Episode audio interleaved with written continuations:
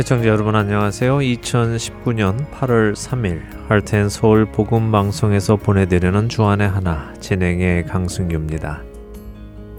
지난 한 주도 나의 생각과 기대보다 더 큰 뜻을 가지고 행하시는 하나님을 경험하신 여러분들 되셨으리라 믿습니다.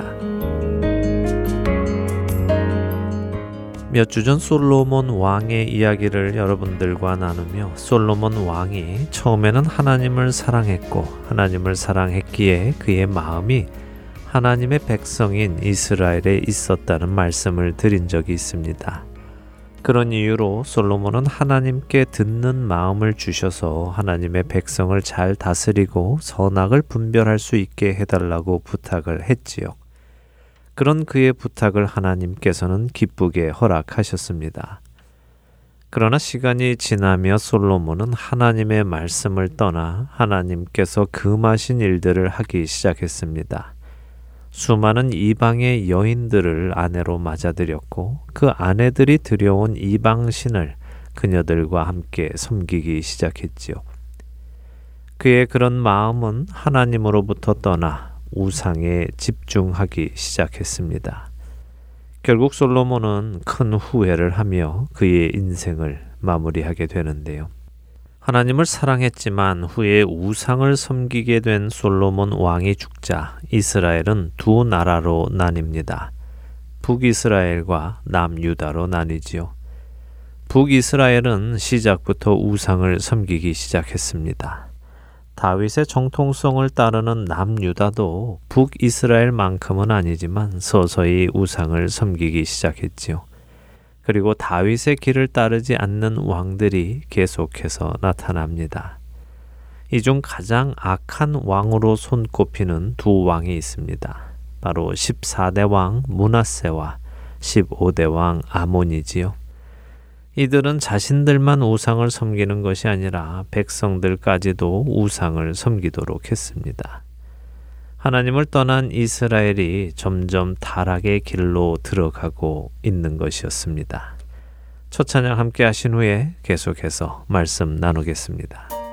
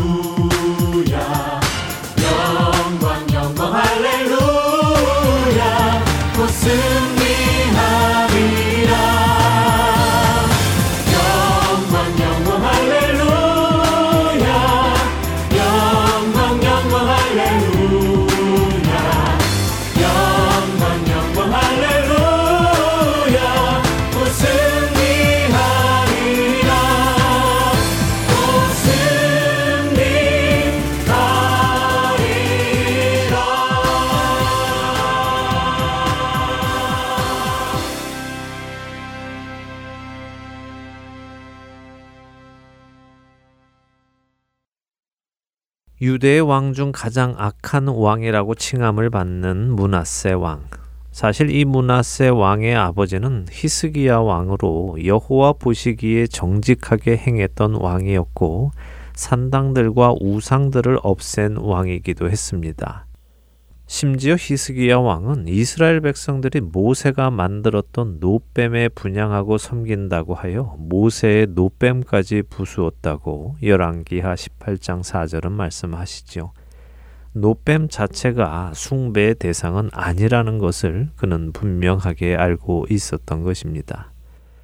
이처럼 우상 숭배를 싫어했던 히스기야의 아들 문하세가 바알과 아세라를 숭배하고 하나님을 예배하는 성전 뜰에 1월 성신을 섬기는 재단까지 두는 철저한 우상 숭배자가 된 것은 참으로 아이러니합니다. 문하세는 특별히 선지자들을 핍박까지 하였는데요. 전승에 의하면 이사야 선지자를 톱으로 켜서 죽인 것이 바로 이 문하세 왕이라고 전해지지요. 이런 문하세를 이어 그의 아들 아몬은 22살의 왕위에 오릅니다.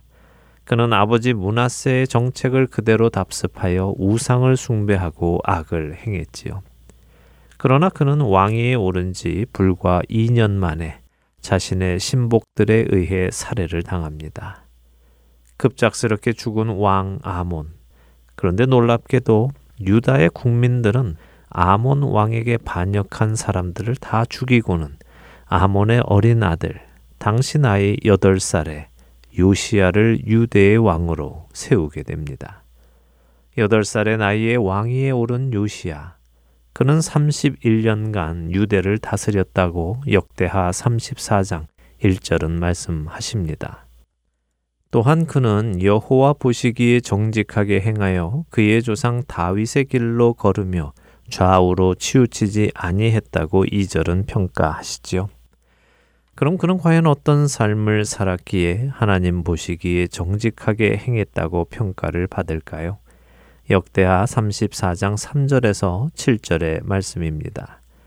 아직도 어렸을 때 곧 왕위에 있은 지 8년에 그의 조상 다윗의 하나님을 비로소 찾고 제 12년에 유다와 예루살렘을 비로소 정결하게 하여 그 산당들과 아세라 목상들과 아로 새긴 우상들과 부어 만든 우상들을 제거하여 버림에 무리가 왕 앞에서 바알의 제단들을 헐었으며 왕이 또그 제단 위에 높이 달린 태양상들을 찍고 또 아세라 목상들과 아로 새긴 우상들과 부어 만든 우상들을 빻아 가루를 만들어 제사하던 자들의 무덤에 뿌리고 제사장들의 뼈를 제단 위에서 불살라 유다와 예루살렘을 정결하게 하였으며 또 문하세와 에브라임과 시므온과 납달리까지 사면 황폐한 성읍들에도 그렇게 행하여 제단들을 허물며 아세라 목상들과 아로새긴 우상들을 빻아 가루를 만들며 온 이스라엘 땅에 있는 모든 태양상을 찍고 예루살렘으로 돌아왔더라. 요시아 왕은 하나님의 백성 안에 있는 우상을 열심히 제거하기 시작하므로 하나님 보시기에 정직한 삶을 살기 시작한 것입니다.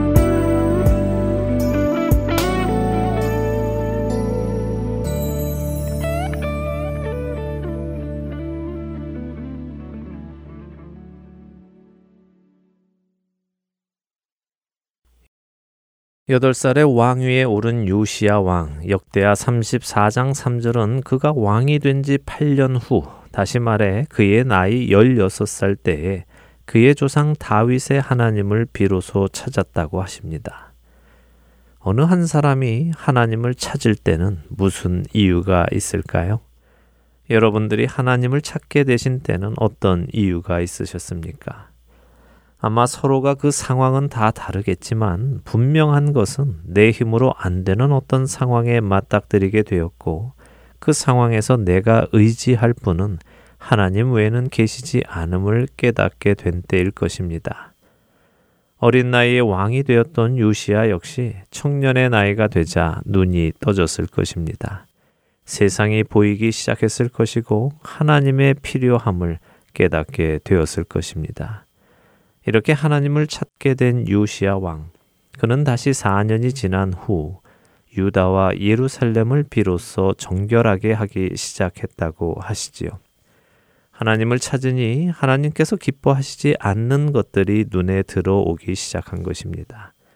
그래서 그는 자신의 할아버지와 아버지가 더럽혀 놓았던 하나님의 땅, 유다와 예루살렘을 깨끗게 하기 시작한 것입니다. 그는 우상들을 빻아 가루로 만들고 그것들을 섬기던 제사장들의 뼈를 재단 위에서 불사를 정도로 우상을 박멸했습니다. 이렇게 우상을 제거하자 그에게 놀라운 일이 벌어지는데요. 어떤 일일까요? 우상을 제거하고 하나님의 성전을 수리하던 때에 하나님의 성전에서 모세가 전한 여호와의 율법책을 발견하게 된 것입니다. 다시 말해 하나님의 말씀을 비로소 발견하게 된 것입니다.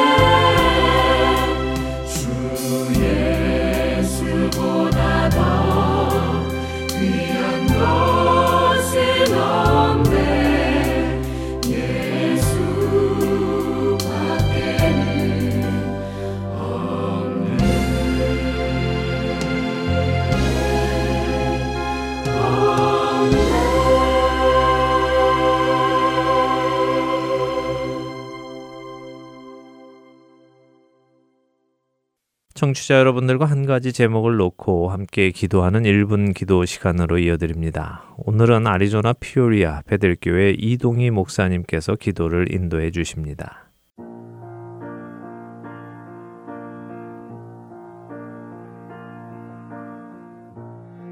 할텐 서울 복음 방송 1분 기도 시간입니다. 저는 아리조나주 피닉스시 인근에 위치한 피오리아 베델교회 담임 이동희 목사입니다. 오늘은 각 교회의 교회 학교를 위해서 기도하려고 합니다. 요즘 교회 학교 학생들의 수가 줄고 있습니다. 심지어 교회 학교 자체가 없는 교회들도 많이 있습니다. 물론 환경적으로 아이들을 둔 가정들이 지역에 없기 때문에 그럴 수도 있을 것입니다. 그러나 미국 교회나 한국 교회에서 공통적으로 말하고 있는 것은 교회 학교가 위기라고 하는 것입니다. 교회 학교는 장차 교회의 미래입니다. 그러므로 교회 학교의 학생 수가 감소한다고 하는 것은 교회의 미래가 어둡다는 말이 됩니다. 많은 서구의 교회들에서 문을 닫는 교회들이 속출하고 있습니다. 결국 모든 원인이 바로 교회 학교의 감소로부터 시작되었다고 해도 과언이 아닐 것입니다. 각 교회들마다 교회 학교를 부흥시키기 위해서 많은 노력들을 하고 있습니다. 특히 여름방학이 되면 BBS나 청소년 수련회를 통하여서 차세대 어린 학생들에게 신앙교육을 하고 있습니다. 이 시간들을 통해서 한 영혼들이라도 하나님을 온전히 만나고 하나님의 말씀 위에 세워지게 되면 그것이 미랄이 되어 다른 영혼들에게도 큰 영향력을 미치게 될 것입니다. 세상의 큰 도전에 직면한 가운데 교회 학교가 성장하는 일이 매우 어려운 일일 수 있습니다. 그러나 우리는 교회 학교의 성장을 포기할 수 없습니다. 이 일은 교회의 생존의 문제와 직결되기 때문입니다. 교회가 더욱더 교회 학교에 대해서 관심을 기울여 많은 지원을 아끼지 말아야 되고 또한 부모님들도 자녀의 신앙 교육을 교회에만 맡겨놓지 말고 직접적으로 감당할 수 있도록 해야 할 것입니다. 우리의 미래인 교회 학교의 부흥과 그곳의 어린 영혼들을 위해서 다 함께 기도하도록 하겠습니다.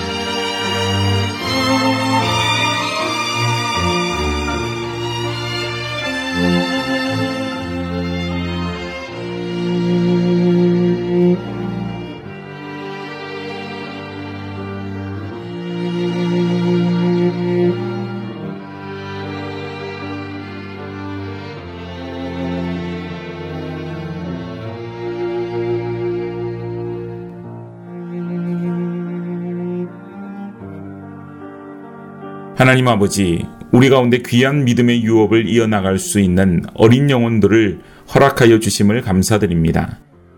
시대적 흐름에 따라 큰 도전에 직면한 각 교회의 교회 학교와 그곳의 어린 영혼들에게 함께하여 주셔서 어릴 때부터 그 영혼들이 하나님을 온전히 만나고 온전한 믿음 생활을 할 수 있도록 도와 주시옵소서.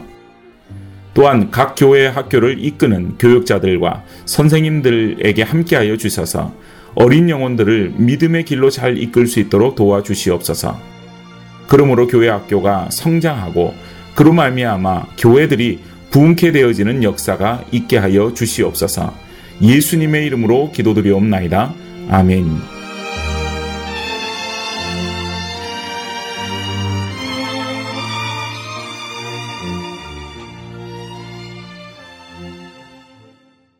할텐 서울 복음 방송은 인터넷 www.hartenseoul.org를 통해 매주 토요일 4시간의 한국어와 2시간의 영어, 1시간의 일본어로 복음을 전하는 선교 회입니다.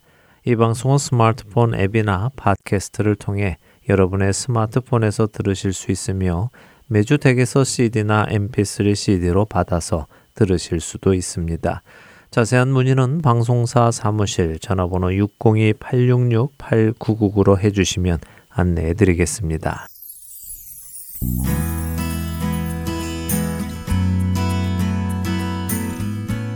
예수 그리스도의 복음을 통하여 영혼을 변화시키는 할텐 서울 복음 방송에서는 방송 봉사자를 찾고 있습니다.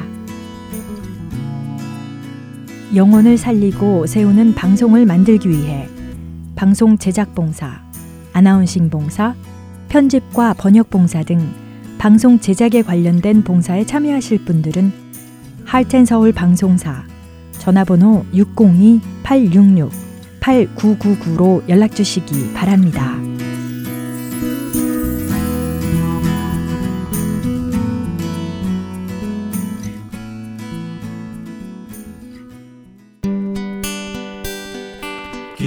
소식 사랑으로 땅끝까지 전하는 아랜소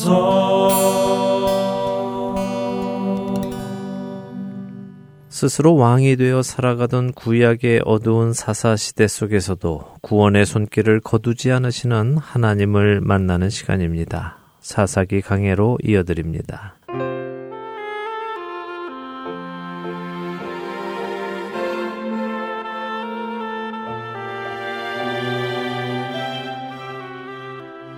애청자 여러분 안녕하세요. 구약의 사사기를 함께 공부하는 사사기 강의 진행의 민경은입니다. 네, 여러분 안녕하세요. 강승규입니다. 에브라임 산지 구석에 거류하는 레위 사람의 이야기가 지난 시간부터 시작이 되었습니다. 네. 첫 시작부터 역시 혼란스러웠죠. 그랬죠. 성직자가 첩을 두었고 그 첩이 화가 나는 일이 있어서 친정인 베들레헴으로 갔고 그녀를 다시 데려오기 위해 레위인이 베들레헴을 찾아갔고 그곳을 떠나 돌아오던 중 이방인들이 사는 여부스를 피해 형제 지파인 베냐민 지파가 사는 기브아에 도착했는데 나그네를 섬겨야 한다는 하나님의 말씀을 따르지 않는 베냐민 지파의 모습이 이 레위인을 아무도 영접하지 않으므로 나타났습니다. 네, 그랬죠. 네. 결국 에브라임 산지에 살다가 이 기브아로 이사 와서 사는 에브라임 지파의 한 노인이 레위인 일행을 집으로 영접하고 섬깁니다. 네, 그런데 아, 정말 끔찍한 일이 일어났죠. 음, 네. 베냐민 지파의 불량배들이 몰려와서는 동성 강간을 하겠다며 이 레위인 일행을 내놓으라고 합니다. 네, 참 놀라운 일이죠. 네. 예, 창세기에서 하나님의 멸망을 받은 소돔과 고모라의 모습이 지금 하나님의 백성인 이스라엘 안에 그대로 나타나니 말입니다. 네. 세상의 풍조가 하나님의 백성 안에 그대로 들어온 것입니다. 하나님의 심판이 이스라엘에게 임하여야 함이 당연해진 것이죠. 어, 이런 상황에서 레위인의 첩이 밖으로 밀려나게 되었고 그녀는 밤새 불량배들에게 농락을 당하고 새벽녘에 노인의 집 문 앞까지 기어왔지만 문을 두드리지 못하고 의식을 잃습니다. 아니 어쩌면 그 레위인은 자기 첩을 그렇게 내어놓고도 자기 혼자 갈 준비를 하고 일찍 문을 열고 나왔을까요? 아, 정말 너무한 것 같아요. 어, 그의 모습에서 그가 첩을 사랑하지 않았다 하는 것을 우리는 볼 수 있죠. 네. 그녀에게 다정하게 말해서 집으로 다시 데려가려고 한 것조차도 다른 목적이 있었겠구나 하는 음. 의심을 음. 하게 됩니다. 어찌되었든 문 앞에 그녀를 보고는 레위인은 퉁명스럽게 일어나라 떠나자라고 합니다. 그러나 그녀는 의식이 없었습니다. 자, 사실 제가 여기서 그녀가 의식이 없었다라고 표현하는 데에는 이유가 있습니다. 사사기 19장 28절을 읽어보면요. 우리가 떠나가자 하나 아무 대답이 없는지라 이에 그의 시체를 나귀에 싣고 행하여 자기 곳으로 돌아가서 이렇게 성경은 쓰여 있습니다. 어, 시체를 나귀에 실었다 이렇게 하시지요. 그러나 원문에는 시체라는 말이 없습니다. 그녀를 실었다라고 되어 있죠. 그래서 학자들 간에는 아직 그녀가 죽지 않았다는 가능성을 제시하기도 음. 합니다. 그래서 어떤 학자는 이 레위인이 살릴 수 있었던 그녀를 살리지 않았다라고까지 이야기를 합니다. 어쨌든 남은 두 절을 읽고 이야기를 나누지요. 사사기 19장 29절과 30절입니다. 그 집에 이르러서는 칼을 가지고 자기 첩의 시체를 거두어 그 마디를 찍어 열두 덩이에 나누고 그것을 이스라엘 사방에 두루 보내매 그것을 보는 자가 다 이르되 이스라엘 자손이 애굽 땅에서 올라온 날부터 오늘까지 이런 일은 일어나지도 아니하였고 보지도 못하였도다. 이 일을 생각하고 상의한 후에 말하자 하니라. 네. 어, 정말 너무 끔찍하네요. 그녀의 시체를 토막을 내어서 각 지파에 보내는 일을 하네요. 왜 이런 짓을 했을까요? 글쎄요, 왜 그랬을까요? 자신의 첩이 농락을 당한 것이 화가 나서 복수를 위해 이런 것일런지 아니면 자신의 소유인 첩이 농락을 당한 것이 곧 자신의 자존심을 상하게 한 것이기에 복수를 하려고 이런 것인지는 정확히는 모릅니다. 그러나 둘 다 가능성은 있겠지요. 그보다 여기 우리가 주의 깊게 보아야 하는 단어가 하나 있는데요. 29절에 열두 덩이에 나누고 이런 말이 있죠. 네. 네, 여기서 나눈다라는 단어는 나타크라는 히브리어입니다. 이 단어는요, 제사장이 재물의 각을 뜰 때 사용하는 단어입니다. 그냥 막 자르는 것이 아니라요, 제사장이 재물을 드리기 위해서 동물의 살을 발라낼 때의 모습을 지칭하는 것이죠.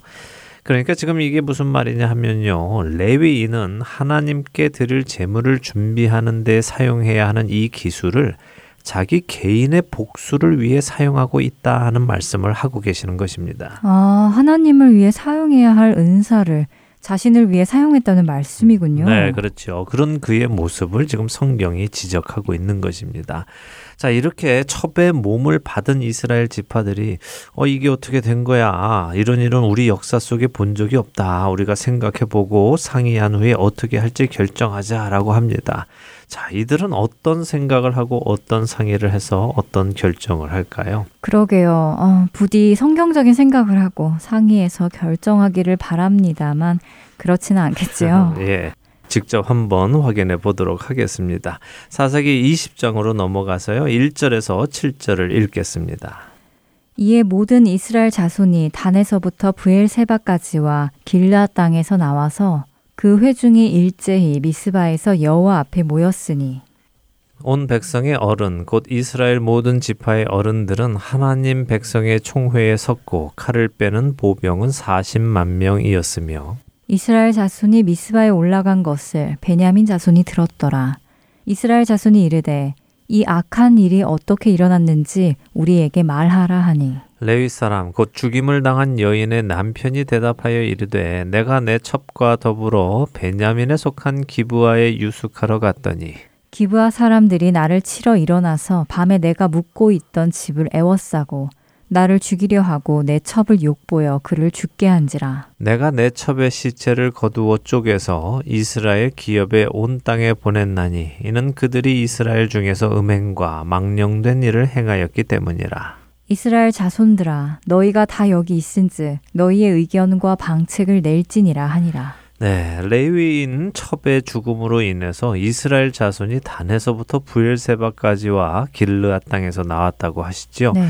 이스라엘 모든 지파가 나왔다는 뜻입니다. 그럼 베냐민 지파를 뺀 열한 지파겠군요. 그렇죠. 자, 이들이 미스바에 모였다고 하십니다. 미스바는요, 에브라임 산지 입구에 있습니다. 당시 이스라엘의 중심이라고도 할 수 있지요. 언약궤는 이 미스바에서 조금 올라간 실로에 있었습니다. 이렇게 모인 사람 중에는 칼을 빼는 보병이 40만 명이나 있었다고 하는데요. 이들이 묻습니다. 자, 이 악한 일이 어떻게 일어난 것이냐. 그러자 4절에 레위인이 첩과 함께 베냐민 지파 지역인 기부아에 갔다가 그들이 나를 죽이려고 하고 내 첩을 욕보여 그를 죽게 했다 이렇게 말을 합니다. 그래서 자신이 이런 일이 다시는 있어서는 안 되고 베냐민 지파의 잘못을 심판해야겠어서 이렇게 했다라고 대답을 하지요. 네, 레위인이 자기가 잘못한 이야기는 하나도 안 하네요. 네, 안 하지요. 어, 그것이 네. 문제인 것입니다. 음. 어, 자기 첩이 왜 베들레헴에 갔는지 또 누가 베냐민 불량배들에게 그녀를 주었는지 이런 말은 하지 않지요. 그저 베냐민 지파가 이스라엘 중에서 음행과 망령된 일을 행했다라고만 말하며 어떻게 해야 좋을지 결정하라고 합니다. 물론 우리는 베냐민 지파의 불량배들이 잘못한 것을 압니다. 그러나 레위인에게도 첩의 죽음에 대한 책임은 분명히 있지요. 그가 그녀를 내밀었으니 말입니다. 항상 어떤 사건은 양측의 이야기를 다 들어보고 누구의 잘못인지를 결정해야 합니다. 그런데 이스라엘 백성은 레위인의 말만 듣고 이스라엘 민족은 어떤 결정을 내립니다. 자, 어떤 결정일까요? 8절에서 11절을 보겠습니다. 모든 백성이 일제히 일어나 이르되 우리가 한 사람도 자기 장막으로 돌아가지 말며 한 사람도 자기 집으로 들어가지 말고 우리가 이제 기부와 사람에게 이렇게 행하리니 곧 제비를 뽑아서 그들을 치되 우리가 이스라엘 모든 지파 중에서 100명의 10명, 1000명의 100명, 만 명의 1000명을 뽑아 그 백성을 위하여 양식을 준비하고 그들에게 베냐민의 기브아에 가서 그 무리가 이스라엘 중에서 망령된 일을 행한 대로 징계하게 하리라 하니라. 이와 같이 이스라엘 모든 사람이 하나같이 합심하여 그 성읍을 치려고 모였더라. 바로 기브아 사람 곧 베냐민 지파를 치자고 결정해 버리네요. 네, 레위인의 설명을 들은 온 이스라엘은요. 야, 이거 이런 이야기를 듣고 우리가 이대로 집으로 갈 수는 없지. 자, 음. 우리 중에 10분의 1은 양식을 준비하게 하고 나머지는 다 가서 그들을 징계하자. 이렇게 합니다. 11절에 합심하여 그 성읍을 치려고 모였다 이렇게 하시죠. 네. 어, 사사기 20장에 보면요. 이스라엘 백성들이 합심했다는 표현이 계속해서 등장합니다. 1절에도 보면 그 회중이 일제히 미스바에 모였다 이렇게 하시죠. 네. 일제히라는 말은 한 사람처럼 행동했다라는 말입니다. 지금 11절도 모든 사람이 하나같이 합심했다라고 하시죠. 이것이 우스운 것입니다. 사실 지금껏 사사기를 보면요. 이스라엘 민족이 합심해서 적을 대적한 적은 거의 없습니다. 음. 드보라 때 기억하십니까? 네. 그때도 전쟁에 참여하지 않은 지파들이 있어서 노래로 그들을 책망했었지요. 기드온이나 입다 때에도 전쟁에 참여하지 않은 사람들이 있었고요. 그런데 기드온이 에봇을 만들었을 때는 온 이스라엘이 그것을 음란하게 위했다고 사사기 8장 27절은 말씀하십니다. 네. 오늘 형제 지파를 치는 일에도 또 온 이스라엘이 하나 되고 있음을 성경은 말씀하고 계시는 것이죠. 네, 정말 아이러니한 모습이군요. 하나 되어야 할 때는 하나 되지 않고 하나 되지 않아야 할 때는 또 하나가 되고. 네, 그렇습니다. 이러한 모습이 우리 안에는 없는지 또 살펴보아야 할 것입니다. 그리스도인은요, 공공의 적, 곧 예수님을 대적하는 세력과 하나 되어서 싸워야 합니다. 형제를 치는 일에 하나 되어 싸워서는 안 되지요. 그런 말씀을 지금 성경이 해주고 계시는 것입니다. 자, 12절에서 17절을 또 읽고 말씀 나누겠습니다.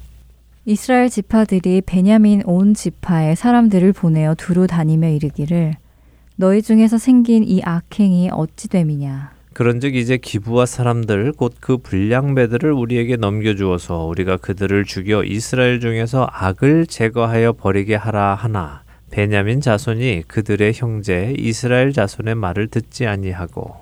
도리어 성읍들로부터 기브아에 모이고 나가서 이스라엘 자손과 싸우고자 하니라. 그때 그 성읍들로부터 나온 베냐민 자손의 수는 칼을 빼는 자가 모두 2만 6천 명이요. 그 외에 기부와 주민 중 택한 자가 700명인데 이 모든 백성 중에서 택한 700명은 다 왼손잡이라. 물매로 돌을 던지면 조금도 틀림이 없는 자들이더라. 베냐민 자손 외에 이스라엘 사람으로서 칼을 빼는 자의 수는 40만 명이니 다 전사라. 그래도 나름 베냐민 지파를 치기 전에 어찌 이런 일이 일어났느냐고 묻기는 하네요. 네, 너희 중에 이 악한 일에 가담했던 자들만 넘겨줘라. 그러면 율법대로 그들을 처리하고 이스라엘 중에서 악을 제거하겠다.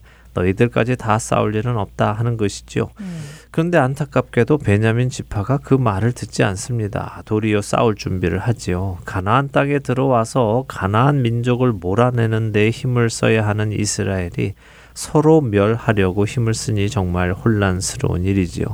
자, 이스라엘 11지파의 보병은 40만 명이라고 하십니다. 이들과 맞서 싸우는 베냐민 지파는 2만 6천 명 더하기 기부와 사람 700명 해서 총 2만 6,700명입니다. 그런데 이 700명이 아주 특이한 자들이라고 하시죠. 왼손잡이인데 물매로 돌을 던지면 백발백중인 자들이라고 하십니다. 자, 전에도 베냐민 지파에서 나온 사사를 공부한 적이 있습니다. 네, 기억납니다. 사사 에훗이 베냐민 지파였죠. 맞습니다. 오른손의 아들이라는 의미의 이름인 베냐민 지파에서 오른손을 쓰지 못하는 왼손잡이 사사 에훗이 나와서 이스라엘을 구원했지요. 그런데 오늘은 이스라엘을 구원하는 것이 아니라 이스라엘을 치기 위해서 이 왼손잡이들이 나오는 것입니다. 자, 40만 명 대 2만 6,700명. 누가 이길까요? 아, 숫자로 보면은 당연히 40만 명이 이기겠죠. 네. 그러나 우리가 사사기 안에서 계속 본 것이 전쟁은 숫자로 하는 것이 아니잖아요. 그렇죠. 그러면 26,700명의 베냐민이 이길 것 같기도 한데 어, 하지만 베냐민이 잘못한 것이니까 40만 명의 이스라엘이 이길 것 같기도 하고 아 잘 모르겠네요. 혼란스럽습니다. 네, 혼란스럽죠. 네. 왜 혼란스러우냐? 지금 누가 잘하고 있고 누가 잘못하고 있는지를 뚜렷이 알 수 없기 때문에 그렇습니다. 음. 사실 양측 다 잘못하고 있죠. 그렇게 누가 이겨야 한다는 생각이 우리 안에 자리를 잡지 못하는 것입니다. 음. 선은 권하고 악은 징벌해야 하는데 누가 선이고 누가 악인지 지금 헷갈리는 것이죠. 아 그래서 혼란스럽군요. 네, 그렇습니다. 자, 누가 이기는지 우리 계속해서 보도록 하겠습니다. 18절에서 21절입니다.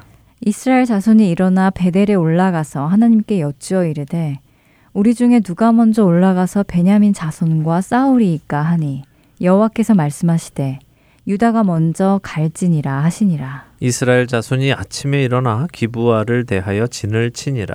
이스라엘 사람이 나가 베냐민과 싸우려고 전열을 갖추고 기브아에서 그들과 싸우고자 하매 베냐민 자손이 기부아에서 나와서 당일에 이스라엘 사람 2만 2천 명을 땅에 엎드러뜨렸으나 자 여기까지 보지요. 자 보세요. 이스라엘이 하나님께 갑니다. 그리고 묻습니다. 우리 중에 누가 먼저 올라가서 베냐민과 싸울까요?라고 묻지요. 하나님께서 유다가 먼저 가라라고 하십니다. 자 이스라엘의 모습에서 혹시 잘못된 점을 보십니까? 어 글쎄요 음, 전쟁을 자기들 마음대로 하지 않고 그래도 하나님께 누가 먼저 갈까요 하고 묻는 것이 나빠 보이지는 않는데요. 네, 하나님께 묻고 전쟁을 시작하니까 괜찮아 보입니다. 네. 그런데요, 이것을 보아야 합니다. 이스라엘은 베냐민과의 전쟁을 이미 결정했다는 것입니다. 누가 그 결정을 했을까요? 자기들이 했지요. 이스라엘이 했어야 하는 올바른 질문은요. 하나님, 우리 중에 누가 먼저 가서 베냐민을 칠까요가 아니라요. 하나님, 이런 문제가 우리 이스라엘 안에 생겼는데 이 악을 어떻게 우리 안에서 제거해야 합니까?로 했어야 합니다. 그러면 하나님께서 어떻게 해결을 할지 알려주시고 그 알려주시는 대로 문제를 풀어가야 했지요. 그러나 이들은 자신들이 이미 베냐민을 징계하겠다고 결정하고는 누가 먼저 때려줄까요? 하고 묻고 있는 것입니다. 자, 누가 하나님입니까? 하나님이 하나님이 되셔야죠. 내가 결정하고 하나님께 결제만 맡으면 되는 것이 아닙니다. 하나님께서 결정하시고 그분이 우리에게 명령하시면 우리는 그분을 따라야 하는 것입니다. 자, 어찌되었든 이스라엘의 그러한 질문에 하나님께서는 유다가 먼저 가라라고 명령하셨습니다. 그러자 이스라엘 민족이 아침 일찍 기부아를 향해 공격을 했는데요. 승리는커녕 2만 2천 명이 전사합니다. 이스라엘이 깜짝 놀랐겠죠. 하나님의 명대로 했는데 패하니 말입니다. 자, 이제 어떻게 해야 할까요? 22절에서 25절을 읽어보겠습니다.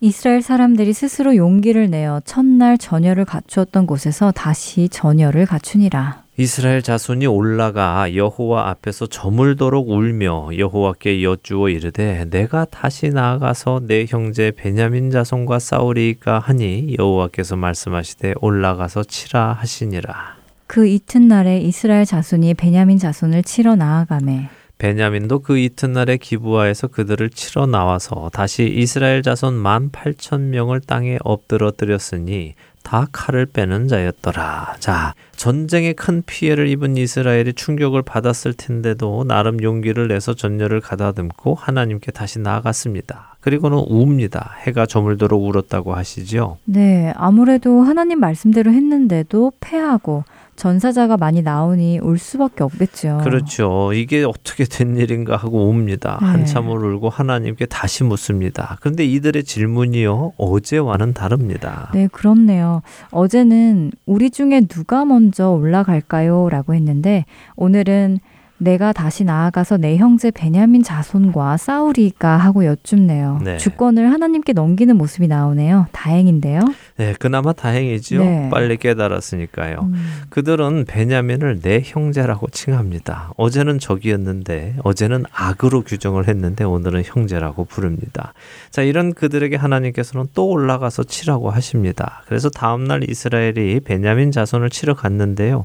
이게 어떻게 된 일입니까? 또 졌습니다. 오늘은 18,000명이 전사를 했습니다. 네, 정말 이상하네요. 어쨌든 이번 사건은 베냐민의 불량배들이 잘못을 한 것이 분명한데도 네. 왜 하나님께서는 이스라엘 백성이 패하게 하시는 거죠? 잘 이해가 안 되는데요. 네, 참 이해하기 어려운 모습이죠. 네. 자, 그렇다면 이 모습이 하나님께서 베냐민 편을 들어주시는 것이냐라고 물어볼 수 있죠. 음. 그러나 그렇지는 않습니다. 저는 이렇게 봅니다. 하나님께서 징계를 하실 때 그분은 항상 하나님 가까운 곳에서부터 시작을 하십니다. 성전 안에서부터 징계가 일어나서요. 성전 밖으로 나가죠. 높은 자에서부터 시작해서 낮은 자로 갑니다. 덜 악한 사람부터 징계하시기 시작해서 악한 자로 나아가는 것이 하나님의 징계의 방법입니다. 베드로전서 4장 17절과 18절에 보면요. 하나님의 집에서 심판을 시작할 때가 되었나니 하시면서 믿는 자들에게 먼저 심판이 있으면 믿지 않는 자들의 심판은 얼마나 더 심하겠느냐. 의인이 겨우 구원을 받으면 경건하지 않은 자와 죄인은 어디에 서겠느냐라고 말씀하시지요. 또 에스겔서 9장에서도 하나님의 심판이 하나님의 성소에서부터 시작할 것을 말씀하십니다. 그러니까 지금 하나님께서 이스라엘 백성을 먼저 치시는 것은 이스라엘 백성이 더 나빠서가 아니라 오히려 베냐민 지파에 비해서 덜 나빠서 그렇다고 보는 것이죠. 다 잘못을 했다면 덜 잘못한 자부터 징계를 하시고 더 많이 잘못한 사람으로 옮겨 가신다는 것입니다. 한번 보죠. 이스라엘 보병이요. 40만 명이 전쟁에 참여했다고 했죠. 네. 첫날에 2만 2천 명이 죽었습니다. 둘째 날에는 1만 8천 명이 죽었죠. 합치면 몇 명입니까? 2만 2천에 1만 8천, 어, 4만 명이네요. 네. 어, 40만 명에 딱 10분의 1인데요? 그렇죠. 저는 이 10분의 1의 의미를 이렇게 봅니다. 우리가 11조를 드릴 때요, 네. 열의 네. 하나가 하나님의 것이다 라고 하는 것이 아니라, 열의 열이 모두 하나님 것입니다 라고 고백하는 것처럼요, 하나님은 열의 하나를 받으시고도 열의 열을 다 받으신 것으로 인정하시듯이, 음. 지금 40만 명의 열의 하나인 4만 명을 심판하심으로 모든 자들을 심판하신 것으로 인정하신다는 것으로 말입니다. 음.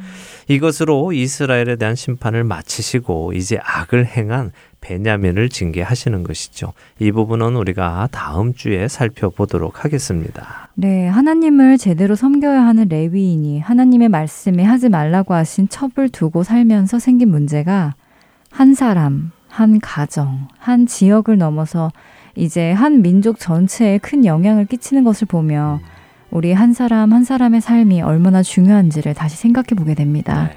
우리 각자의 삶이 곧 교회 공동체, 하나님 나라에 큰 영향을 끼친다는 것을 다시 한번 생각해 보기를 바라며 사사기 강의 오늘 시간 마치도록 하겠습니다. 네, 함께 해주셔서 감사합니다. 저희는 다음 주 시간에 다시 찾아뵙겠습니다. 안녕히 계십시오. 안녕히 계세요.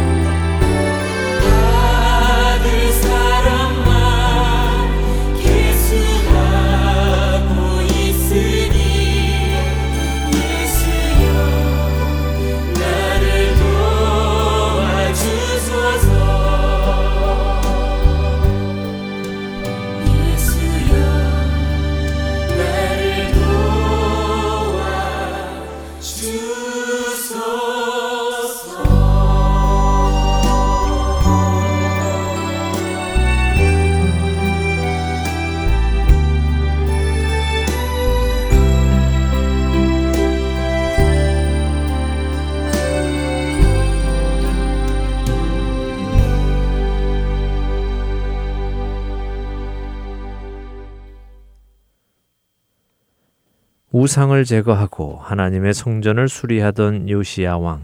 당시의 제사장 힐기야는 성전에서 모세가 전한 여호와의 율법책을 발견하게 됩니다. 제사장 힐기야는 하나님의 말씀이 담긴 이 책을 서기관 사반에게 전달을 하고 서기관 사반은 그 율법책을 가지고 요시야 왕 앞에 나아가 율법책을 읽기 시작하지요. 하나님의 말씀을 듣던 요시야 왕은 자기 옷을 찢으며 애통해 합니다. 우상을 다 없애고 하나님의 성전을 수리하던 그가 하나님의 말씀을 듣고는 왜 옷을 찢으며 애통해 했을까요? 그 이유는 역대하 34장 21절에 나옵니다. 너희는 가서 나와 및 이스라엘과 유다의 남은 자들을 위하여 이 발견한 책의 말씀에 대하여 여호와께 물으라. 우리 조상들이 여호와의 말씀을 지키지 아니하고 이 책에 기록된 모든 것을 준행하지 아니하였으므로 여호와께서 우리에게 쏟으신 진노가 크도다 하니라. 요시야 왕은 하나님의 백성 북이스라엘과 남유다 모두가 하나님의 말씀을 지키지 않고 살아왔기 때문에 지금 이 백성을 향해 하나님께서 진노하고 계심을 깨달은 것입니다. 하나님의 말씀을 지키지 못하고 사는 자신들의 죄를 두려워하게 되었고 하나님을 경외하게 된 것이지요. 요시야 왕은 급히 선지자를 찾아 하나님께서 이스라엘에 어떤 일을 행하실지를 묻습니다. 그런 그에게 하나님께서는 선지자를 통해 율법책에 적힌 그대로 재앙을 주실 것이며 심판하실 것을 말씀하십니다. 그러나 유시야 왕이 겸손하게 옷을 찢고 통곡하며 회개하였으므로 그의 말을 들으시고 적어도 요시야 왕이 살아있는 동안은 재앙을 내리지 않으실 것을 약속하시지요. 만일 애청자 여러분이 요시야 왕처럼 적어도 내가 살아있는 동안에는 재앙을 내리지 않겠다는 말씀을 듣는다면 여러분은 다음에 어떤 생각을 하시겠습니까? 어, 다행이다. 그래도 내가 살아있는 동안에는 재앙이 없다고 하셨으니 이제 편안하게 살면 되겠다. 혹시 이런 마음이 들지는 않으실 것 같습니까? 요시아 왕도 그렇게 생각하며 자신의 남은 삶을 편안하게 지냈을까요? 역대하 34장 29절에서 33절에 그의 삶이 기록되어 있습니다. 왕이 사람을 보내어 유다와 예루살렘의 모든 장로를 불러 모으고 여호와의 전에 올라가매 유다 모든 사람과 예루살렘 주민들과 제사장들과 레위 사람들과 모든 백성이 노소를 막론하고 다 함께 한지라. 왕이 여호와의 전 안에서 발견한 언약책의 모든 말씀을 읽어 무리의 귀에 들려주고 왕이 자기 초소에 서서 여호와 앞에서 언약을 세우되 마음을 다하고 목숨을 다하여 여호와를 순종하고 그의 계명과 법도와 율례를 지켜 이 책에 기록된 언약의 말씀을 이루리라 하고 예루살렘과 베냐민에 있는 자들이 다 여기에 참여하게 하매 예루살렘 주민이 하나님 곧 그의 조상들의 하나님의 언약을 따르니라. 이와 같이 요시아가 이스라엘 자손에게 속한 모든 땅에서 가증한 것들을 다 제거하여 버리고 이스라엘의 모든 사람으로 그들의 하나님 여호와를 섬기게 하였으므로 요시아가 사는 날에 백성이 그들의 조상들의 하나님 여호와께 복종하고 떠나지 아니하였더라. 이스라엘이 하나님을 떠나 우상을 섬기며 살 때 16살의 한 청년이 하나님을 찾기 시작했습니다. 하나님을 찾기 시작하니 자신의 주위에 있는 우상들이 눈에 들어와 그 우상들을 제거하기 시작했지요. 그 우상들을 제거하니 하나님을 섬기는 성전이 눈에 들어왔습니다. 그는 그 성전을 수리하기 시작했지요. 하나님을 제대로 섬기고 싶었기 때문입니다. 그랬더니 그 성전에서 하나님의 말씀이 발견되었습니다. 지금껏 하나님을 찾으며 살아왔던 그 청년은 하나님의 뜻에 합당한 일을 하며 살기는 했지만 하나님의 말씀을 알지는 못했습니다. 그런 그가 하나님의 말씀을 듣게 되자 그에게는 또 한 번의 변화가 찾아왔습니다. 그것은 말씀을 따라 살자는 결단입니다.